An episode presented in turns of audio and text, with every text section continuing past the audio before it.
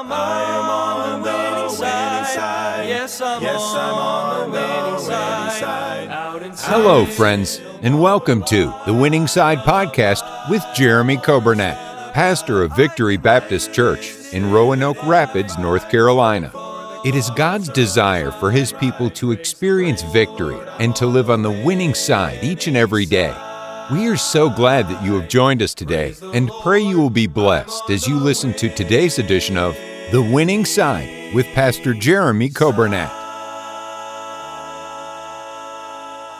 Thank you so much for being with us today. It is Wednesday, and I love Wednesdays. I hope you do too. Uh, but it is Wednesday, April the 20th, and we're looking forward to a great time together here on our Winning Side broadcast. I'm looking forward to a great time tonight in our uh, midweek service here at the church, Victory Baptist Church, prayer meeting.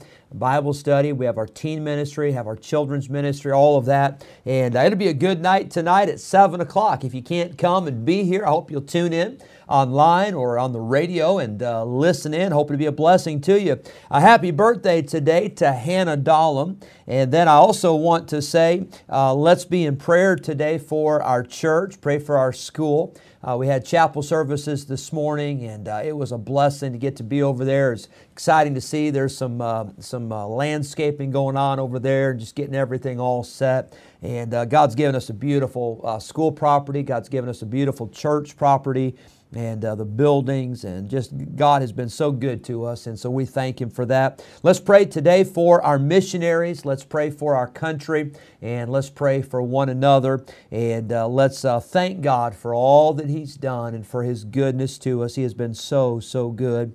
I started yesterday in Psalm 24, and we'll do a song here in just a minute, but this Psalm 24 is such a powerful psalm talks about and it, gives a, a prophecy literally of the fact that Jesus Christ is coming. And uh, that psalm ends in Psalm 24 by the question uh, Who is this King of glory? Uh, the, the, the, the cry is made to open up the gates, let the King come in. Well, the, the reply is, Well, who is this King of glory? And the answer to that question is the Lord, strong and mighty, the Lord mighty in battle. The Lord of hosts, He is the King of glory. I want you to hear this song uh, by Golden State Baptist College. The King is coming, and friend, He is coming. And that could be today. I hope that you'll be ready. Hope you enjoy this song, The King is Coming.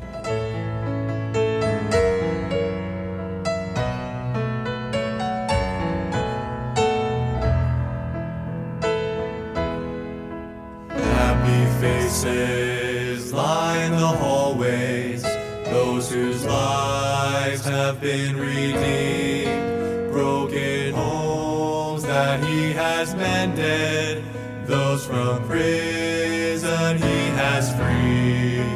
Little children and the aged, hand in hand, stand all aglow.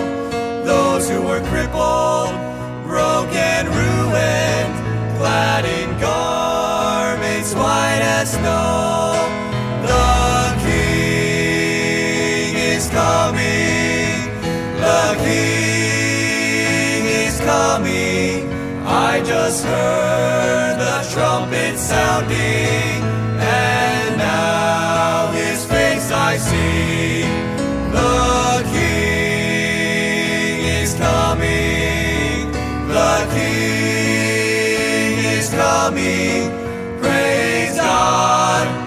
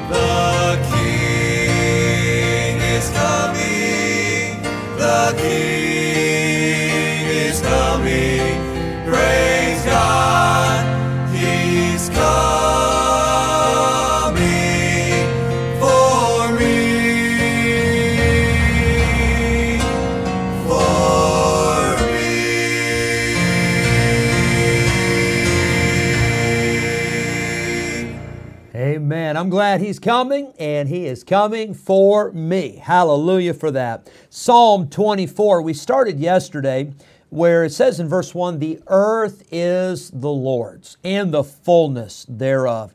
Uh, don't ever forget that this earth belongs to God. He is the owner, He is the creator of this earth. But not only that, but it says in verse number 3 who shall ascend into the hill of the Lord? Well, the hill of the Lord, that means that belongs to the Lord too. And that hill is a reference to Mount Zion there in Israel, uh, the area there of Jerusalem. Uh, Mount Zion is the city of the great king. It's interesting, we're talking in this, this psalm about the king of glory. Well, Mount Zion is the, the, the, the city of the great king, and that, of course, is King Jesus. So the hill belongs to God, Mount Zion. And then who shall stand in his holy place, of course, talking about the place where the temple would be built there on Mount Moriah. And of course, David got all the materials together. Solomon built that temple. But we're talking about the place where God was worshiped, uh, the place where, where, where the sacrifices were made, the holy place. And can I tell you, the holy place belongs to God. Uh, this, this church is a, a place where we meet and we uh, meet together and we worship the Lord. This church belongs to God. But can I tell you, your life, my life, uh, ought to be a holy place. Uh, what know ye not that your body is the temple of the Holy Spirit of God, which ye have of God? You're not your own, for you're bought with a price. Therefore, glorify God in your body and in your spirit, which are God's. But God owns the earth and He owns the hill, the hill of the Lord, there, Mount Zion, in the holy place, the, the place where the temple would be. God's in control of those things, they, they belong to Him. And then we see verse 5 He shall receive the blessing from the Lord. I'm glad that God blesses us. All blessings come from God. Uh, Behold, every good and every perfect gift cometh from above. And then it says, In righteousness from the God of his salvation. Righteousness comes from God. And then we ended yesterday with verse 6 This is the generation of them that seek him, that seek thy face, O Jacob. I talked not about this verse, but I talked about this thought in our chapel this morning about how that David was a man that sought after God. David was a man that was constantly seeking to know God and seeking to, uh, to walk with God. And I hope that's your desire to seek the Lord. Uh, uh, we get so focused on so many other things that we seek after, but uh, seek ye first the kingdom of God and his righteousness, and all these things shall be added unto you. Let's look at Psalm 24. We'll finish up today, verses 7 through 10. It says, Lift up your heads, O ye gates, and be lift up, ye everlasting doors, and the King of glory shall come in. By the way, that ought to be our desires for the King to come. Uh, for the King uh, to, to come into our lives and come into our hearts and, and take control and to sit on the throne in our lives. Uh, but you got to open the door. You got to open the gates. Uh, Jesus is not going to force his way into your life. Jesus is not going to force himself upon you. Uh, by the way, if you're listening today and you've never been saved, God's not going to force you to get saved. It's your choice. You must make that decision. You must receive Christ. You must accept him as your Savior. But it says, Lift up your heads, O ye gates, lift up ye everlasting doors, and the King of glory, he shall come in. But then the question is asked, Who is this King of glory? Can I tell you, this King of glory, he is the King of kings and Lord of lords. He came the first time. He came and he was born in a manger. Uh, he lived a sinless life and he died on an old rugged cross. He was the King of glory. Remember the sign that they put over his head there on the cross? It said, This is the King of the Jews. They put that up as mockery. As a matter of fact, some of the people there said, We need to change it. It should say, He said He's King of the Jews. And they said, Hey, what's been written has been written, and that's the way it's going to be. Well, can I tell you that sign that they meant to use as mockery? that sign was 100% accurate. He is the King. And Jesus Christ, the King of glory, He came the first time and He, he died on a cross. He, he died on Calvary. But can I tell you, He's coming back the second time. And when He comes the second time, He will come as King of kings and Lord of lords, and He will come in all of His glory. It's interesting, we often refer to heaven as glory land. Well, can I tell you why heaven is glory land? Because it is filled with the glory and the majesty of God. All glory and all power and all majesty belong to Him. So the question is asked in Psalm 24 Who is this King of glory? Notice the answer. It's, the question's asked twice and it's answered twice, but the answer is different. The first answer, Who is this King of glory? The answer is the Lord, strong and mighty. The Lord, mighty in battle. Well, I'll say this you look through the Old Testament, you see the battles that were won uh, by the children of Israel. As a matter of fact, David came to a point and he said, Hey, the battle is the Lord's. Anything we're going to win, God's got to do it because He is the Lord, strong and mighty. I'm glad He is so strong. All power belongs to Him, all might belongs to Him. Um, Call unto me, He said, and I will answer thee and show thee great and mighty things that thou knowest not. The Lord is strong and mighty. He is the Lord mighty in battle. He was victorious in the battles through the Old Testament that the children of Israel fought. But can I tell you, he was victorious when he came the first time. You say, well, how was he victorious? He, he, he, he lived a life of, uh, of, of not having a home. Uh, he lived a life of just going from place to place and teaching people and helping people, and they crucified him. Yeah, I know they crucified him, but that's not the end of the story. The end of the story is not the sign on the uh, cross that says the King of the Jews. The end of the story is the empty tomb. Jesus Christ not only won battles, but Jesus Christ won the battle over death. Nobody had ever done that before.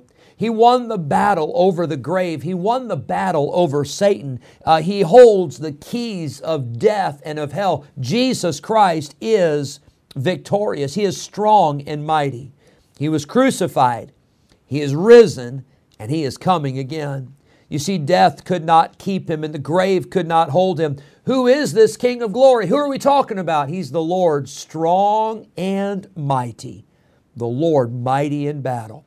Uh, I'm glad that we are more than conquerors through Him that loved us. But then notice the question is asked again in Psalm 24 and verse number 10, the last verse. Who is this King of glory? The Lord of hosts. He is the King of glory. You see, on the cross, he could have called 10,000 angels, the songwriter says, uh, to destroy the world and set him free. On the cross, he could have come down, he could have waged a battle there on the cross, but he didn't call the angels, he didn't call the host of heaven. He, he fought that battle alone. And by the way, he didn't need any help. He won. He conquered death uh, on his own, in his own power and his own might. He raised up himself from the dead.